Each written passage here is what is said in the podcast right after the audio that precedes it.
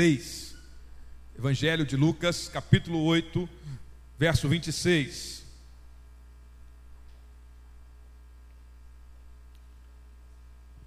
Nós vamos dar continuidade às pregações que têm sido feitas no Evangelho de Lucas.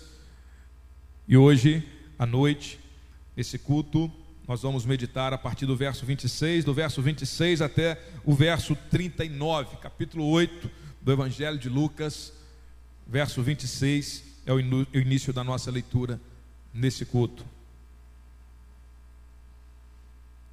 Amém? Lucas 8, 26 diz assim a palavra de Deus: navegaram para a região dos Gerasenos, que fica do outro lado do lago, frente à Galiléia. Quando Jesus pisou em terra, foi ao encontro dele um endemoniado daquela cidade. Fazia muito tempo que aquele homem não usava roupas, nem vivia em casa alguma, mas nos sepulcros. Quando viu Jesus, gritou, prostrou-se aos seus pés e disse em alta voz: que queres comigo, Jesus, filho do Deus Altíssimo? Rogo-te que não me atormentes. Pois Jesus havia ordenado que o espírito imundo saísse daquele homem.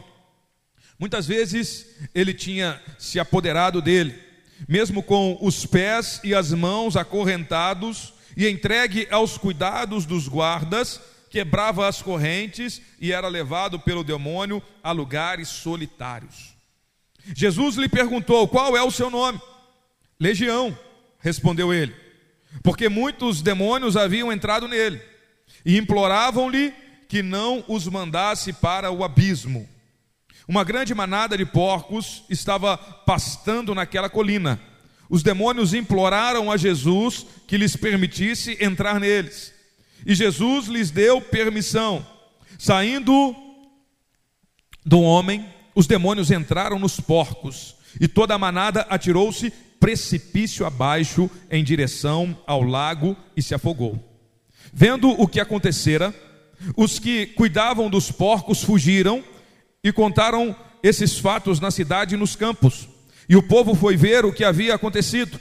Quando se aproximaram de Jesus, viram que o homem de quem haviam saído os demônios estava assentado aos pés de Jesus, vestido e em perfeito juízo, e ficaram com medo. Os que tinham visto contaram ao povo como o endemoniado fora curado. Então todo o povo da região dos Gerasenos suplicou a Jesus que se retirasse, porque estavam dominados pelo medo. E ele entrou no barco e regressou. O homem de quem havia saído os demônios suplicava-lhe que o deixasse ir com ele, mas Jesus o mandou embora, dizendo: volte para casa e conte o quanto Deus lhe fez. Assim o homem se foi e anunciou na cidade inteira o quanto Jesus tinha feito por ele. Amém. Vamos orar e pedir que Deus nos dirija nessa meditação, nos dirija. Senhor Deus poderoso, Jesus Cristo, o Senhor da nossa vida, Tu és poderoso para libertar, para transformar, para restaurar. Que, ó Deus, em meio à meditação da Tua palavra, nesse texto que nós lemos, que é santo, poderoso, fiel, poderoso para libertar, poderoso para salvar, poderoso para transformar uma vida, as palavras que nós lemos aqui são palavras inspiradas de Deus, e o Teu Espírito dá vida a essas palavras. É o Espírito do Senhor quem nos vivifica, ó Deus. Que o Senhor de fato esteja gerando vida na Tua igreja, nessa noite, em meio à meditação da Tua palavra. Em nome de Jesus Cristo, que a Tua graça nos conduza nesse tempo e o Teu nome seja glorificado e exaltado para todos sempre. Amém. Graças a Deus, louvado seja o nome do Senhor. Deus é bom, Deus tem cuidado de nós. E nós percebemos aqui o cuidado de Deus para com o homem que estava escravizado, possesso, possuído por um espírito maligno, e ele foi liberto. Jesus, ele tem poder para libertar. Nós ouvimos isso, ouvimos essa expressão, que Jesus tem poder para libertar, Jesus é o libertador, mas às vezes nós nos acostumamos a ouvir e continuamos escravizados, sem deixar de vivenciar o poder libertador de Jesus na nossa vida. Jesus, ele tem poder para libertar. Agora eu quero que você pense comigo numa pessoa que você identificaria e daria a ela o título de pior pessoa do mundo. Comece a pensar aí.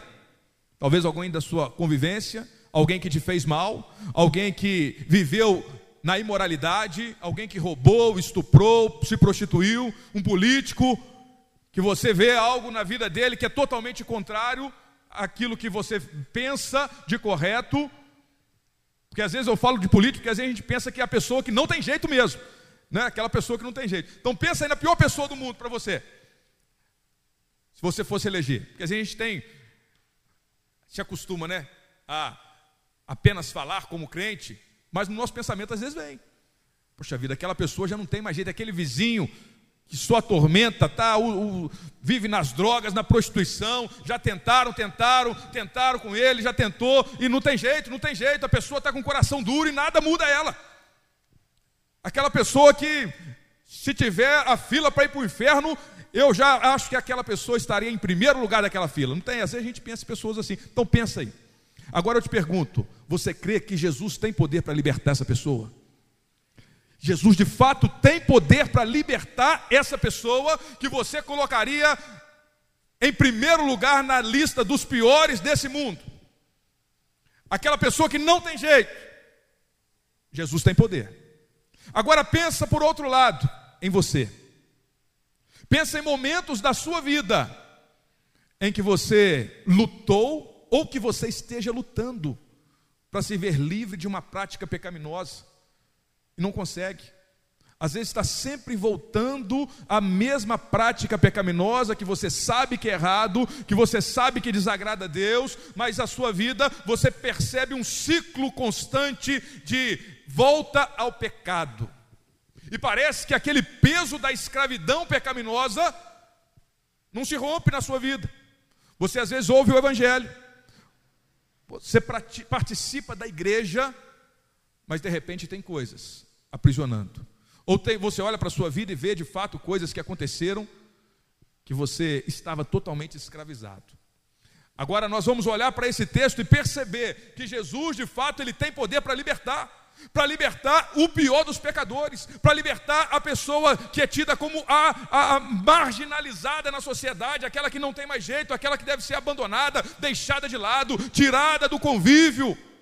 É essa pessoa, Jesus tem poder para libertar. Jesus tem poder para libertar a minha vida, para libertar a sua vida, e nos dá a liberdade de desfrutarmos da presença dele. Esse nosso Jesus, ele tem poder, meu irmão. E aqui nós vamos percebendo o que ele vai fazendo na vida daquele homem, o que está acontecendo. Na parte da manhã, nosso culto de hoje, os irmãos que estiveram presentes, nós tivemos a oportunidade de olharmos para o texto anterior, em que Jesus está com os seus discípulos, indo, vamos para o outro lado, num barco, e eles encaram o quê? Uma tempestade, que parece que o barco vai naufragar. Pastor Ângelo nos chamou a vivermos firmados em Cristo, com a fé em Cristo, nas promessas de Cristo, nos submetendo à ordem de Cristo, apesar das tempestades que vêm. Mas nesse contexto em que Jesus está indo, nessa viagem de barco, a tempestade vem, é um poder da natureza que se impõe diante dele. É o poder da tempestade. E naturalmente não tinha como eles fazerem nada para mudar aquela situação, mas o poder de Jesus é manifesto, dando uma ordem para aquela tempestade acalmar, e ela se acalma, e as pessoas ficam atônitas, assustadas com o poder de Jesus Cristo sobre a natureza. Ali está um tormento na natureza que está causando, e Jesus manifesta o poder dele. E logo na sequência vem esse texto que nós lemos.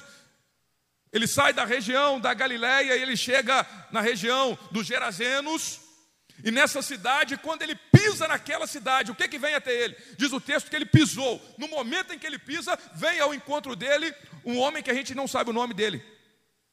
A gente não sabe as características físicas dele, mas a gente sabe uma característica que ele era conhecido naquela época. O que era aquele homem? Era conhecido como um endemoniado. um homem que estava possesso de espíritos malignos, um homem que a sociedade olhava, as pessoas olhavam para ele e diziam: para esse daí não tem mais jeito, já tentamos de tudo, já tentamos resgatar ele, já tentamos tratamento psicológico, psiquiátrico, já tentamos prender ele e nada mudou, nada resolveu. Esse homem não tem jeito.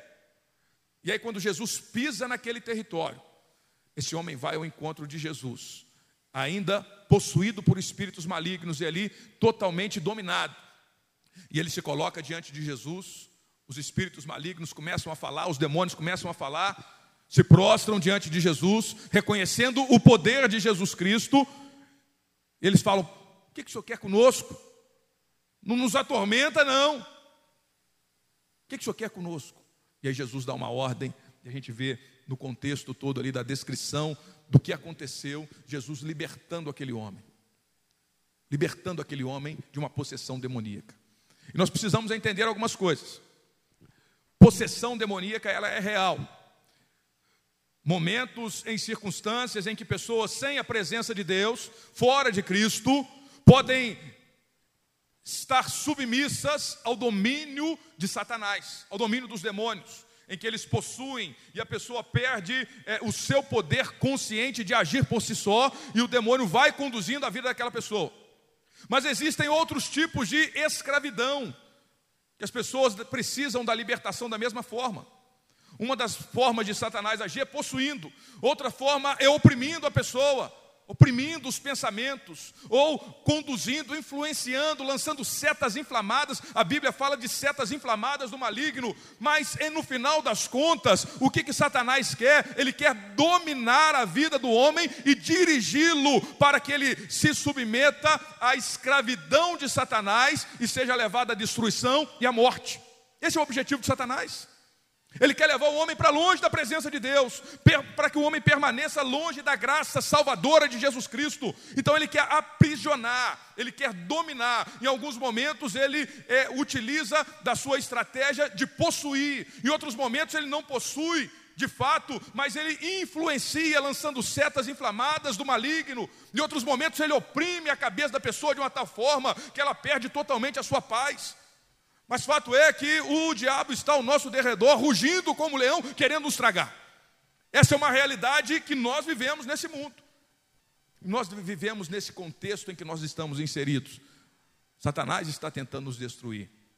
E aí nós vamos percebendo aqui, naquele homem especificamente, ele está possuído por um espírito maligno e na caminhada dele, ali parece que ele tinha alguns momentos, em que vinha mais à tona tudo o que estava acontecendo e ele precisava de ser aprisionado, de ser preso, e as cadeias não eram fortes o suficientes para segurá-lo, para detê-lo. Ele rompia com aquelas cadeias, ele andava nu, andava no meio dos sepulcros, ele estava numa vida totalmente devastada pelo agir de Satanás na vida dele, pelo agir dos demônios na vida dele.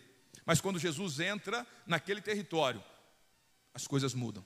A vida daquele homem é totalmente transformada pelo poder libertador de Jesus Cristo. Jesus, ele tem poder para libertar. Jesus, ele continua agindo poderosa e graciosamente para libertar os cativos e transformar vidas que estavam perdidas, sem possibilidade de restauração. Jesus, ele continua agindo assim da mesma forma. Jesus, ele continua libertando, transformando, restaurando o pior dos pecadores. E por que o pior dos pecadores? Porque é quando nós enxergamos a nossa necessidade, o quão pior nós somos, e às vezes nós não temos nem condição de ter consciência disso, como aquele homem que estava possuído por um espírito maligno, mas ali naquela sociedade ele era reconhecido como a pior criatura que poderia estar vivenciando no meio daquele povo. Certamente era, por toda a descrição do texto que nós vemos. E muitas vezes nós nos enxergamos, como pessoas boas, como pessoas que estão caminhando, fazendo coisas boas, honestas, e deixamos de perceber alguns indícios de escravidão, alguns indícios de domínio de Satanás, que às vezes não possui e não leva a pessoa a viver nua como uma loucura psiquiátrica, como aquele homem estava vivendo. Mas às vezes são situações que conduzem a pessoa a estar sendo dominada pelas pelos intentos malignos e sendo conduzido à destruição. Nem todo endemoniado ele se manifesta saindo espuma pela boca, fazendo força. Às vezes o endemoniado está vestido dignamente, está convivendo dignamente, mas sendo totalmente dominado por um espírito maligno. Judas, vocês se lembram da história de Judas? O demônio possuiu a vida dele, mas ele não saiu fazendo as suas loucuras. Ele teve capacidade de estar junto de Jesus, ele teve capacidade de negociar na sociedade em que ele estava inserido, ou seja, ele estava vivenciando e as pessoas olhavam, ali está um homem aparentemente normal. Nem todo endemoniado, nem todas as pessoas que estão escravizadas por um espírito maligno, ou seja, sendo dominadas pelo poder de Satanás para fazer aquilo que Satanás quer, e o Satanás é o senhor da vida dela, nem todas as pessoas estão agindo loucamente. Muitas dessas pessoas estão agindo de forma normal na sociedade, estão andando de forma normal, estão trabalhando de forma normal, estão negociando de forma normal, estão às vezes até vindo à igreja, estando perto de Jesus e das pessoas que seguem a Jesus, mas estão, na verdade, com o seu coração dominado pelos intentos malignos e precisam ser libertas, porque se não forem libertas pelo poder de Jesus Cristo, vão caminhar para a morte e para a destruição. Que Deus tenha misericórdia de nós. Que Deus tenha misericórdia de nós. Que venhamos realmente viver a liberdade, a libertação que Jesus Cristo conquistou na cruz para nos dar, de graça. E aí nós vemos esse homem, então, chegando perto de Jesus e pedindo o diabo, né, a legião. Jesus fala que uma legião estava possuindo aquele homem. E aquela legião é o nome de um batalhão do exército romano. Então a referência é muito nítido na cabeça das pessoas que estavam lá ouvindo Jesus e a conversa. Legião era o tipo de um batalhão com aproximadamente 6.000 homens, altamente capacitados para o combate, e quando eles chegavam numa cidade, num território, eles dominavam aquele território, destruíam aquele território, escravizavam as pessoas, e assim o Império Romano foi alargando as suas fronteiras, com as suas legiões, os soldados altamente treinados, com os equipamentos melhores da época que eles tinham para a guerra, e eles chegavam e exerciam o seu domínio e escravizavam aquela cidade, aquele território, e dominavam aquelas pessoas. E aí Jesus se refere para aquele homem, pergunta para ele, e a resposta do diabo para ele é: qual que é o seu nome? E ele fala: legião. Ele se apresenta como uma legião, porque eram muitos os demônios que estavam sobre a vida daquele homem. E aí nós vamos começar a aprender a primeira verdade nesse contexto aqui que nós estamos vendo, que eu gostaria que você guardasse no seu coração mesmo. O poder maligno é real. O poder de Satanás, ele é real.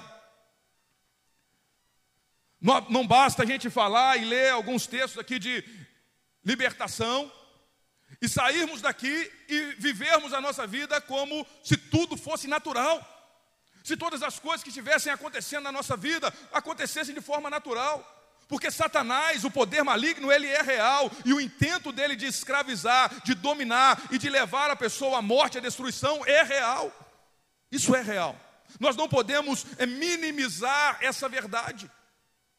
A gente não exalta Satanás, você não vê aqui nos nossos cultos um chamamento para que as pessoas se manifestem. Se manifestar, nós vamos expulsar o demônio em nome de Jesus Cristo, na autoridade do nome de Jesus, sem expor as pessoas, dependendo do contexto. Mas nós não exaltamos o poder de Satanás. Mas nós também não podemos viver a nossa vida como se isso não existisse. Vamos fingir que não existe, ou vamos pensar só nas coisas boas e desprezar essa verdade, porque isso é verdade, é real. Satanás é real, o diabo é real, o poder maligno é real. Os nossos inimigos nas regiões celestiais, eles são reais. A batalha espiritual, ela é real, é verdade. E nós precisamos nos voltar para a palavra de Deus. E tudo que Jesus está fazendo aqui, conduzindo, ele está mostrando a realidade do poder maligno. Esse texto das Sagradas Escrituras vem nos mostrando a realidade do poder de Satanás. Ele é real. Aquele homem vivia naquela cidade. E nós percebemos algumas coisas que nós não devemos ignorar do poder maligno. Aquele homem, um homem louco, andava nu, possuído por espíritos malignos, algumas coisas que mostram aqui claramente esse poder maligno. O poder maligno. Primeiro é de dominar. Aquele homem foi dominado. Não adianta você, na sua força intelectual ou na sua força moral, pensar que você é capaz de viver por si só sem ser dominado por Satanás. Aqui Satanás estava exercendo domínio sobre a vida daquele homem. E nós, seres humanos, nós somos incapazes, por causa do pecado, de viver uma vida que agrada a Deus, longe do domínio de Satanás. Não tem jeito. A pessoa vive, às vezes, ilusão. Pensa que é dono do seu próprio nariz, pensa que faz o que quer, que é ela que manda em si, mas na verdade ela está sendo influenciada, conduzida, induzida por pensamentos, por opiniões de outros, por situações desse mundo, não necessariamente possuída por um espírito maligno, mas sendo conduzida para longe da presença de Deus. E esse poder de Satanás é real. Ele usa as mídias, ele usa a internet, ele usa livros, ele usa conversas, ele usa várias coisas desse mundo mesmo. Ele usa ideias, ideologias, ele usa estruturas sociais, ele usa política, ele usa economia, ele usa educação, ele usa as coisas desse mundo para induzir e conduzir as pessoas a um processo de escravidão. Que Deus tenha misericórdia e abra os nossos olhos, porque o poder maligno, ele é real. Ele é real, meu irmão. Ele é real. E Satanás está aí nesse mundo usando todas essas coisas. Tudo à nossa volta. E não confunda as coisas, porque eu não estou aqui falando de política, necessariamente, um candidato que foi, um candidato que não foi. Não é isso que eu estou falando. Eu estou dando um exemplo para você que Satanás, ele usa todos os recursos que ele tem à sua mão para escravizar as pessoas. E nós não podemos ignorar, pensar que é apenas uma batalha ideológica, uma batalha política, uma batalha de posicionamento, é uma guerra ali, argumentativa. Não é isso, meu irmão. Nesse mundo, esse mundo jaz do maligno. E Satanás está tentando de todas as formas escravizar o homem para que ele não viva a graça do Senhor Jesus Cristo. Ele domina. Ele possui e induz as pessoas. Ele tem força. Não pensemos nós que o diabo é um fracote e na sua força você já venceu. É só bater o pé e acabou. Se não tiver vida com Deus, meu irmão, você pode bater o pé que for. Ele é forte. Você pode falar o que você quiser. Se não tiver vida com Deus, não adianta. Não adianta. Teve um grupo de pessoas que estavam querendo expulsar demônios. Você vê lá no livro de Atos, o demônio envergonha e fala assim para aquela pessoa: olha só, Jesus eu conheço, Paulo eu sei quem é. Estava tentando expulsar os demônios, né? No nome de o Jesus de Paulo. Jesus eu conheço, o demônio fala para ele: Paulo eu sei quem é, porque Paulo tem vida com Deus. Mas e você? Aí batem nele lá, tiram a roupa dele, sai envergonhado. Porque não tinha vida com Deus. Não adianta. Não adianta falar em nome de Jesus, sai em nome de Jesus, se você não tiver vida com Deus. Se eu não tiver vida com Deus, meu irmão. Nós precisamos, de fato, nos submetermos. A palavra de Deus diz: submetam-se a Deus e resistam ao diabo e ele fugirá de vós. Não basta apenas criar uma resistência na sua força. É uma submissão ao senhorio de Jesus Cristo, que é o caminho para viver a libertação e proclamar a libertação e levar a libertação para a vida das pessoas. Mas essa força é caracterizada quando nós vemos, olha comigo, verso 29. Verso 29 desse texto, 8:29. Olha só. Pois Jesus havia ordenado que o espírito imundo saísse daquele homem. Muitas vezes ele tinha se apoderado dele, mesmo com os pés e as mãos acorrentados e entregues aos cuidados dos guardas, quebrava as correntes e era levado pelo demônio a lugares solitários. A força, essa força era uma força sobre-humana, não era uma força comum. Correntes, cadeias, guardas tomando conta daquele homem e nada o segurava, porque o diabo injetava força naquele homem, porque ele tem força. O poder maligno é real. O poder maligno é real. Nós vamos caminhar aqui, isso aqui não é para trazer medo para ninguém. Porque nós vamos dar continuidade. Isso aqui é só para que a gente não deixe de lado, não finja que isso não é uma realidade. O poder maligno é real porque ele domina, ele possui, ele induz pensamentos, ele tem força sobre-humana, ele tem conhecimento. Não se iluda com capacidades argumentativas e às vezes conhecimentos que são reais. Olha para esse texto aí, vê se ele sabia quem era Jesus, quando o diabo fala com Jesus. Dá uma olhada. Ele sabia quem era Jesus? Sabia. Ele conhecia. Jesus é o Senhor, o Filho de Deus. Quando ele vai se apresentar a Jesus ali, ele sabe quem é Jesus, ele tem conhecimento, e às vezes conhecimento teológico, conhecimento da Bíblia, o diabo tem. Não foi assim que o diabo foi tentar Jesus? Na palavra de Deus, ele conhece. E ali ele possuindo aquele homem com capacidade de conhecimento, capacidade argumentativa. E nós não devemos desprezar essa verdade. O diabo ele tem poder, poder de força física, força intelectual, conhecimento, conhece as coisas desse mundo, conhece as estruturas desse mundo. E às vezes nós nos iludimos, porque não temos uma firmeza de vida com Deus. E às vezes estamos sendo levados por ideias, porque atraem os nossos olhos capacidades argumentativas, coisas bonitas que são faladas, ideias bonitas que são apresentadas, conhecimentos que são enaltecidos. Mas por trás disso pode haver um intento maligno de Satanás para escravizar você, meu irmão. Cuidado, porque Satanás ele também tem conhecimento. E ele usa esse conhecimento, não para o bem, para a glória de Deus e para a edificação do povo de Deus. Ele usa o seu conhecimento para aprisionar e manter as pessoas presas. Impureza. Esse domínio de Satanás, esse poder de Satanás, levava aquele homem a andar nu no meio dos sepulcros.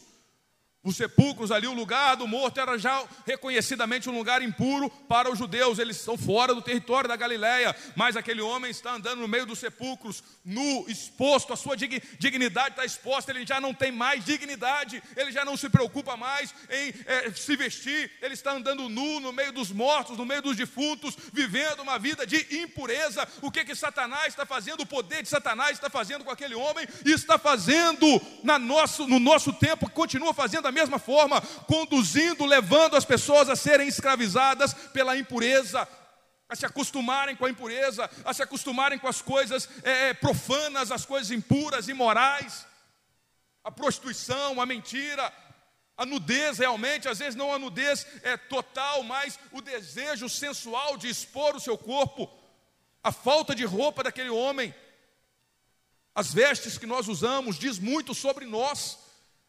Na nossa igreja a gente não fica vigiando nem impondo regras de vestes, mas as vestes que nós usamos, elas dizem muito sobre quem nós somos, sobre como está o nosso coração, o que nós estamos querendo mostrar, qual que é o desejo do nosso coração ao querer expor certas partes do nosso corpo. Que Deus tenha misericórdia de nós, que o Senhor não quer trazer uma série de regras sobre nós, mas Ele também não quer que o nosso coração seja levado a profanar, a imoralidade, porque às vezes o liberalismo, não precisa ter regras. E de fato a gente não precisa, a gente vive debaixo da graça. Mas quando a graça nos conduz a uma maturidade que não precisa mais de regra, de ficar falando, você tem que vestir isso. Aí é criança a gente tem que falar.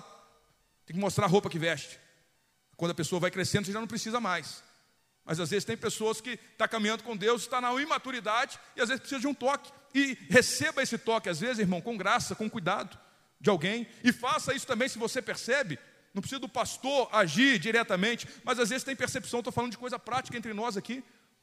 Às vezes você percebe na vida do irmão, da irmã, mas fale com graça e com amor. Trate como um filho amado. Não é para você sair por aí vigiando a roupa e apontando os erros. Mas eu estou falando sobre o nosso coração. O que o nosso coração tem levado? Qual que são as intenções? Então pense nas roupas que você veste também, ou que deixa de vestir. Será que essa veste que eu estou vestindo, e é para homens e mulheres, né? Não é exclusivo, porque às vezes a gente leva só para o lado das mulheres, mas é para todo mundo. Homens que às vezes querem se expor nas redes sociais, expor o seu corpo, chamar a atenção. Quais que são as intenções? Que Deus tenha misericórdia de nós, porque aquele homem estava sendo levado por Satanás a uma vida promíscua, profana, impura. E a nudez fala muito disso.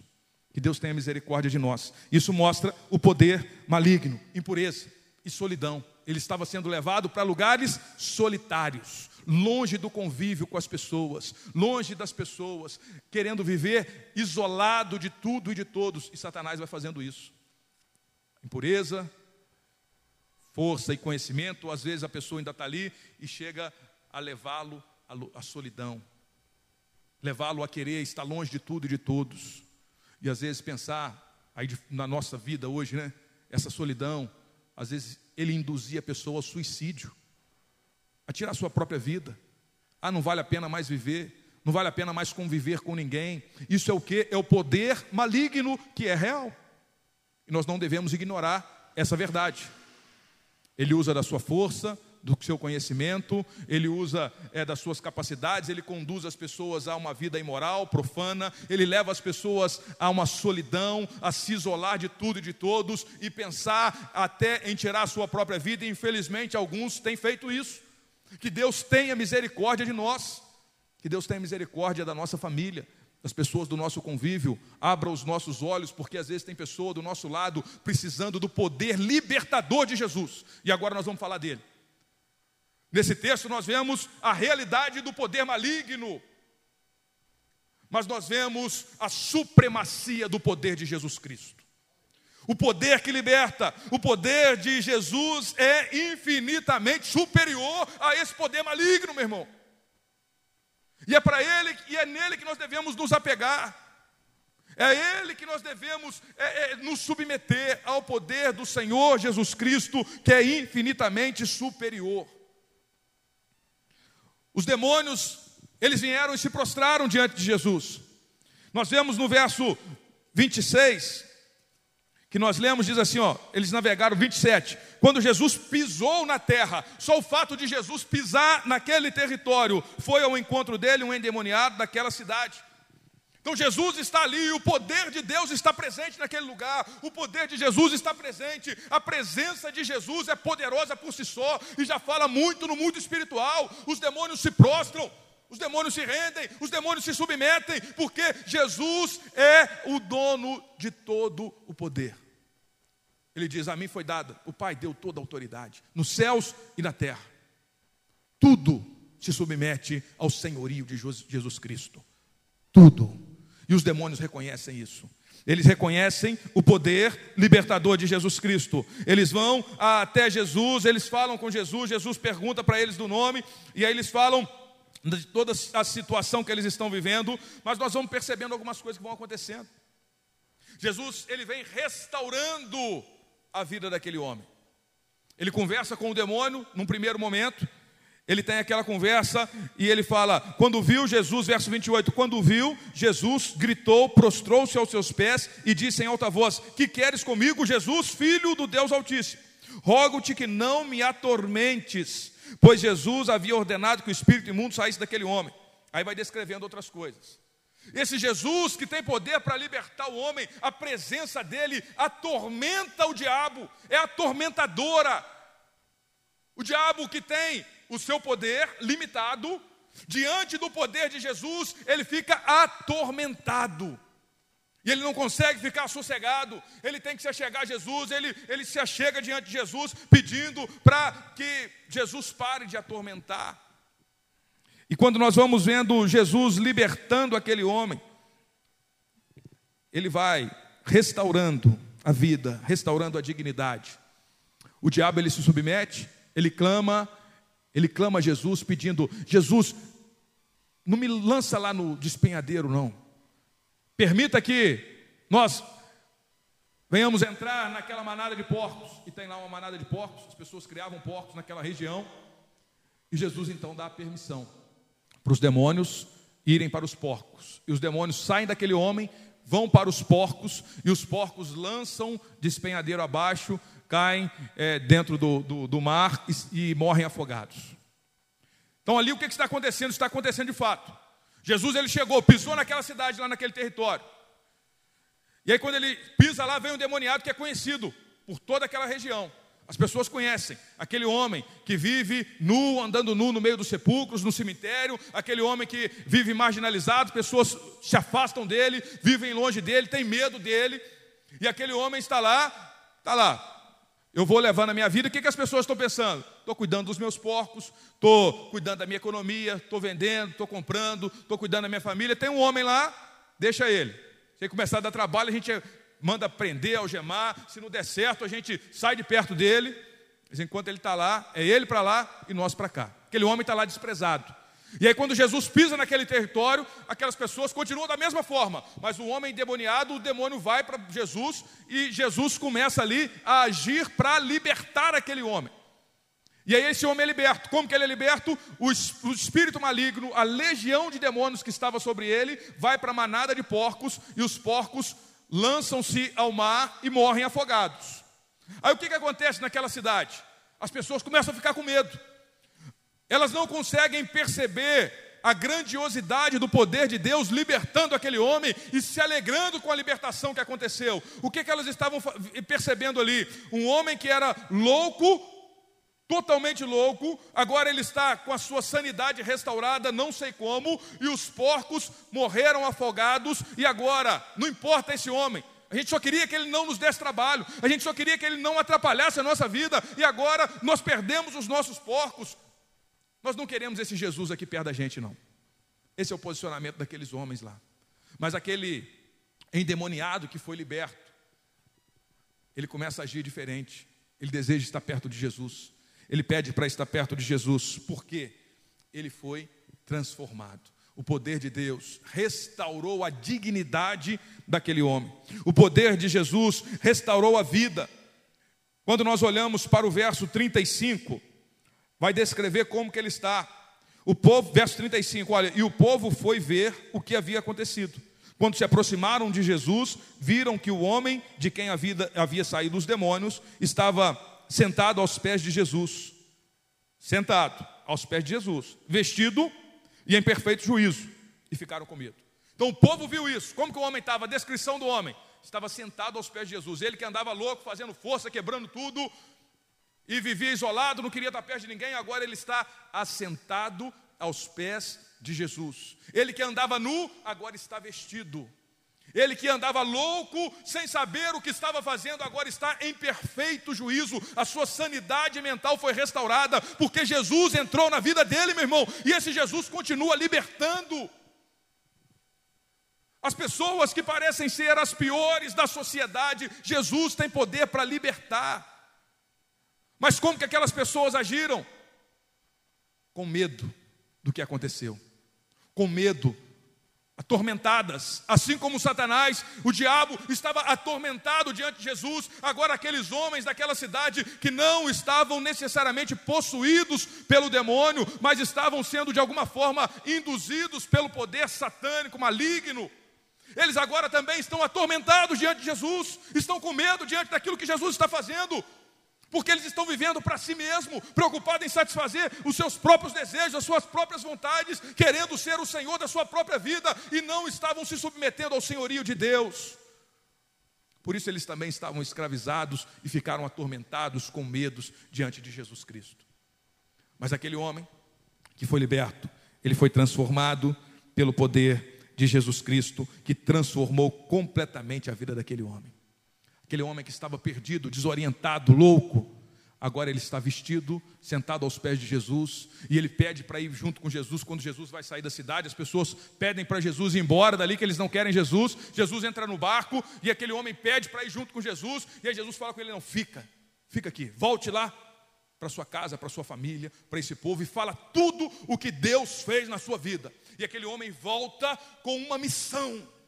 Agora ele não é mais um perdido, vivendo aleatoriamente, vivendo por viver, fazendo o que dá na cabeça, o que Satanás manda ele fazer, não. Agora ele se submete ao senhorio de Cristo e ele tem uma missão nas suas mãos: falar daquilo que Jesus tinha operado na vida dele, falar do poder de Deus. É uma transformação completa, é uma mudança, é que as pessoas não conseguiam compreender e de fato não compreenderam o tamanha transformação que Deus fez. Um louco que andava nu nos sepulcros, agora ele está com a sua sanidade restaurada, em perfeito juízo, vestido e falando com clareza e falando do amor de Deus, com uma missão no seu coração para fazer a obra do Senhor. Uma vida totalmente transformada. A libertação, de Jesus, ela é poderosa para transformar por completo a vida de um homem pecador, de um homem que estava perdido, que estava longe dos planos do Senhor. O poder de Jesus, ele é nítido aqui. Agora nós falamos, em primeiro lugar, o poder maligno é real. Nem tudo que a gente vê por aí, a gente não tem que ficar falando que é Satanás, mas existe um poder maligno operando nesse mundo. Nós não devemos ignorar isso. Só que o foco da nossa vida não é o poder maligno, é o poder de Jesus. É o poder de Jesus Cristo. As armas que nós lutamos são poderosas em Deus. O exército, quando vai se preparar para uma batalha de uma nação, ele precisa conhecer o seu inimigo. Ele precisa saber quem é o seu inimigo. Ele precisa saber que o seu inimigo tem poder, tem armas. Mas o foco não é conhecer os inimigos, é estar bem preparado com as armas que ele tem em mãos. Saber usar tudo aquilo que ele tem. Porque não adianta nada. Ontem ainda conversando, foi até o diácono Cláudio trouxe essa visão, a gente conversando ontem num período de oração. Ele é lá de Santa Luzia, militar aposentado, e falando, e a gente conversando. E essa visão, que você tem que conhecer. Mas não adianta nada saber tudo do inimigo. E às vezes tem gente, tem crente aí, procurando saber tudo de Satanás, a forma dele agir, e sabe tudo. Mas despreza as armas que nós temos. Então nós temos que saber, não podemos ignorar o poder do inimigo. Saber que ele é real, que ele está agindo nesse mundo, que ele está usando as estruturas desse mundo para aprisionar, para levar a morte, a destruição. Ele está fazendo isso. Mas o foco e a dedicação da nossa vida é estar em Cristo Jesus, olhando para Cristo, para a graça do Senhor Jesus, para o amor de Cristo por nós, para a grande verdade de que Jesus morreu na cruz para nos libertar do domínio do pecado, do domínio das trevas, desse mundo mau. E nos apegarmos àquilo que o Senhor traz para nós. Palavra de Deus, oração, jejum, vida com Deus, comunhão com o povo de Deus, oração, é isso. Servindo a Deus, caminhando em santidade, buscando viver uma vida digna do Evangelho. É nos apegarmos a essa verdade gloriosa. Por isso, quando nós falamos da verdade que é o poder maligno nesse mundo, não é para nós temermos e ficarmos com medo, achando, ah, meu Deus do céu, e agora Satanás vai me pegar. Não, é para nós nos submetermos ao senhorio de Cristo. Nos submetermos ao senhorio de Jesus. Aquele homem foi liberto e passou a se submeter à vontade de Jesus. Quando você observa, teve alguns pedidos aqui nesse texto. Satanás fez um pedido para Jesus, não fez? Fez um pedido para que ele pudesse ir para os porcos. Jesus atendeu o pedido de Satanás? Atendeu, permitiu. Ele reconheceu a autoridade, Jesus permitiu. Pode ir lá para aqueles porcos. Os homens daquela cidade fizeram um pedido para Jesus também. Nós não queremos o Senhor aqui, Jesus. Vá embora da nossa cidade. Jesus atendeu o pedido daqueles homens? Atendeu. Agora, o endemoniado que foi liberto, ele também fez um pedido para Jesus. Quero ir contigo, Jesus. Eu quero estar junto contigo. Deixa-me ir com o Senhor, por favor. Jesus atendeu o pedido daquele homem? Não. Jesus não deixou ele ir. Falou assim, fica aqui. Volta lá para sua casa, fala do meu amor, porque eu estou te dando uma missão. O que é que aquele homem faz? Se submete com um coração grato a Jesus Cristo por aquilo que Jesus tinha feito na vida dele, meu irmão. Todos estão debaixo do poder de Deus, inclusive Satanás. Mas Satanás obedece por imposição e ele não tem como fugir do domínio de Jesus. Aquele homem e aqueles que são libertos, eles obedecem e se submetem com o coração grato e disposto a fazer a vontade de Deus, porque o Senhor, aquele é o Senhor que me libertou da escravidão, do poder maligno, e eu quero agradar ao meu Senhor. Não é uma imposição pesada, triste, pelo amor de Deus, e agora como é que eu vou me submeter? Não. Ele se submete com um coração grato. Ele quer viver em santidade porque ele é grato, porque ele já foi liberto do domínio do pecado, foi perdoado do domínio do pecado. Submissão por gratidão é totalmente diferente de uma submissão por imposição pesada. E é assim que aquele homem está fazendo. E é assim que Jesus quer fazer na nossa vida, quer nos conduzir a essa vida de perfeita obediência, caminhando, servindo ao Senhor com alegria. E aí nós vemos essas diferenças diante dos pedidos. E nós vemos Jesus agindo com poder e com graça, restaurando, libertando a vida daquele homem e dando a ele uma missão para que ele pudesse, debaixo do senhorio de Cristo, fazer aquilo que ele foi chamado a fazer. Para que Jesus nos liberta? Da escravidão, do pecado, da escravidão que o diabo quer trazer sobre as nossas vidas, para que nós venhamos nos submeter ao senhorio dele e viver para a glória dele. Então não tem esse negócio, eu vou viver para mim mesmo, não tem, não vou nem agradar Satanás, nem ficar me submetendo à Bíblia, esse negócio de igreja, não quero saber disso, vou viver a minha vida do meu jeito. Isso é ilusão, meu irmão. Não tem meio termo. Já diz aí a sabedoria popular, né? Em cima do muro, ele já tem um dono. Satanás já pegou ali, aqueles que estão em cima do muro. Estão submetendo a ele, por mais que pensem que não estão. Estão debaixo do senhorio, do domínio de Satanás. Mas Jesus está aqui porque ele tem poder para libertar. E ele nos liberta para que nós venhamos nos submeter à vontade dele. E a vontade dele é que você seja um instrumento de libertação onde você estiver, meu irmão. Que assim como eu e você vivemos ou estamos vivendo hoje aqui a libertação que Jesus traz para a nossa vida, nós sejamos também instrumentos para onde nós chegarmos, onde você pisar. Se tiver Satanás, estiver endemoniado ali, ele vai tremer, ele vai ser atormentado. Como que isso acontece, meu irmão? Não é só o pastor ou aquela irmã de oração que vai no monte dia e noite, não é, é para os crentes que têm vida com Deus. Se está faltando o poder de Deus na sua vida, meu irmão, busca o Deus de coração, ore mais, leia mais a sua Bíblia, consagre-se ao Senhor de coração, porque onde você pisar, assim como Jesus chegou ali naquele lugar, meu irmão, é lá no seu trabalho, você chegou, tem endemoniado, que eles sejam libertos em nome de Jesus. E cuidado, não confunda as pessoas que às vezes estão sendo usadas por Satanás como seus inimigos, que às vezes você vai criar uma guerra, vai viver uma guerra ali, guerra política, guerra de problema no trabalho, porque você está confundindo as coisas. O nosso inimigo, a nossa guerra não é contra a carne ou sangue. Aquele fofoqueiro, de novo, é isso, e vai, arruma briga, arruma confusão. E às vezes está deixando de perceber o poder maligno que é real. E quando nós percebemos o poder maligno que é real, só tem um caminho, nos apegarmos mais ainda a Deus e ao poder de Jesus Cristo, para que aonde você estiver, aonde você pisar, o inimigo trema, o diabo seja atormentado e as pessoas sejam libertas pelo poder e a graça de Jesus Cristo, porque ele tem poder para fazer isso, meu irmão. O que é que nós devemos fazer? Nos apegar ao Senhor. Nos apegar ao Senhor de coração, para viver aquilo que ele tem para nós. Eu quero convidar você para ficar de pé e nós vamos orar. Nós vamos orar pedindo para que o poder de Deus se manifeste na nossa vida. Se tem algo que você tem lutado, meu irmão, algo que você tem lutado na sua vida, um pecado, uma prática, e você não consegue se ver livre, Jesus, ele continua libertando hoje. Nós vamos orar e você vai fazer sua oração. E nós vamos orar crendo que, de fato, não é mais apenas mais uma pregação para preencher um culto, não. É o poder de Deus que se manifesta. Todo culto aqui neste lugar, nós prestamos ao Senhor com temor no coração. Cada mensagem, cada pregação que nós trazemos aqui é com temor no coração, crendo, Senhor, Tu és poderoso para, em meio à pregação da Tua palavra, Tu libertar, transformar uma vida, salvar uma vida. Jesus, Tu conheces cada coração que aqui está.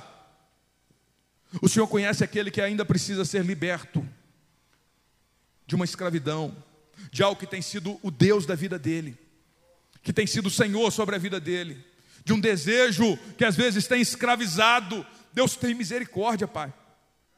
Manifesta o Teu poder e a Tua glória, libertando, transformando, restaurando. Porque às vezes ele que está se vendo mesmo como um miserável pecador, como um hipócrita, que às vezes está vivendo de aparência, está até vestido por fora, mas o coração está sujo. Parece que está livre, vivendo uma liberdade, mas está algemado por Satanás, por práticas pecaminosas. Senhor, tem misericórdia, que o Teu Espírito esteja tocando em corações aqui nessa noite, libertando para a glória do nome do Senhor Jesus Cristo, ó Deus. Tem misericórdia, Pai. Abra os olhos, para que ele não venha ser algemado, sem perceber, vivendo uma vida natural, normal, e olhando para todas as coisas que têm acontecido na sua vida, na sociedade, como natural. Não tem nada a ver, não tem problema, vou vivendo a minha vida do meu jeito, não é bem assim, vou vivendo, mas na verdade ele está sendo conduzido por uma algema larga, que parece que está tudo bem, e não está percebendo, abra os olhos, Senhor. Não está percebendo que o caminho é um caminho de morte, de destruição. Abra os olhos, Senhor Jesus, de estratégias malignas que tem sido usado para aprisionar esse meu irmão, essa minha irmã. Deus tem misericórdia. Ou para tentar, com conhecimento, com argumentações, com a força, com a impureza, com a sensualidade, com a imoralidade, com pensamentos imorais. Ah, ninguém está vendo, ninguém vai saber. E às vezes esse é um caminho de morte, de escravidão. E o poder maligno está usando toda essa estrutura desse mundo para aprisionar e para levá-lo à morte. Deus, abra os olhos para que diante dessas situações que são reais e podem nos levar à destruição, que os nossos olhos sejam abertos para que nós possamos olhar e nos apegarmos ao Senhor da glória, ao Senhor Jesus, o Deus da nossa vida, que tem um poder infinitamente maior do que qualquer poder das trevas. A vitória já está garantida. Nessa batalha espiritual não é uma batalha para ver quem vai ser o mais forte, não. A vitória já está garantida. Nós estamos vivendo nesse mundo que tem batalha espiritual, sim, mas a vitória Jesus Cristo já conquistou. Nada vai mudar isso. Já está consumado. A obra da salvação já está consumada, a libertação já está consumada, o preço que tinha que ser pago já foi pago, tudo já foi feito. A boa notícia do Evangelho é algo que já foi feito, já consumado. Nós devemos nos apegar a essa verdade e não ficar pensando também que é uma disputa. Quem que é o mais forte? É Deus ou é o diabo? Não é nada disso, meu irmão. O diabo já está derrotado, condenado. Já tem um lugar preparado para ele e para os seus anjos. E ele quer levar homens, mulheres, para passar a eternidade junto com ele. Aqueles que estão longe da graça de Jesus, aprisionados pelo pecado. Mas Jesus, quando ele chega na nossa vida, ele chega para nos libertar. Ele chega para nos libertar de todo o domínio do pecado. E essa libertação nos faz olhar para Jesus, crermos de fato em Jesus, nos arrependermos dos nossos pecados, termos alegria e prazer de estar perto de Jesus, termos alegria de nos submetermos à vontade e à direção de Jesus, porque Tu és o Senhor da nossa vida, Jesus Cristo. Que essa certeza aumente no coração de cada um de nós, que Tu és o Senhor, Tu és o Senhor da nossa vida, e o Senhor venha capacitar a cada um que aqui está, com poder, com sabedoria, com graça, para ser um instrumento de libertação, onde ele estiver, para orar por pessoas e pessoas serem libertas, serem curadas, por pregar o Evangelho e verem pessoas se rendendo a Jesus Cristo para ser o Senhor da vida delas. Só o Senhor pode fazer isso, ó Pai. Por isso eu te peço, faça nas nossas vidas, por graça e bondade, em nome de Jesus, amém. Graças a Deus, louvado seja o nome do Senhor. Você pode se assentar um pouco, amém. Graças a Deus, glória a Deus. Nós vamos continuar, queridos.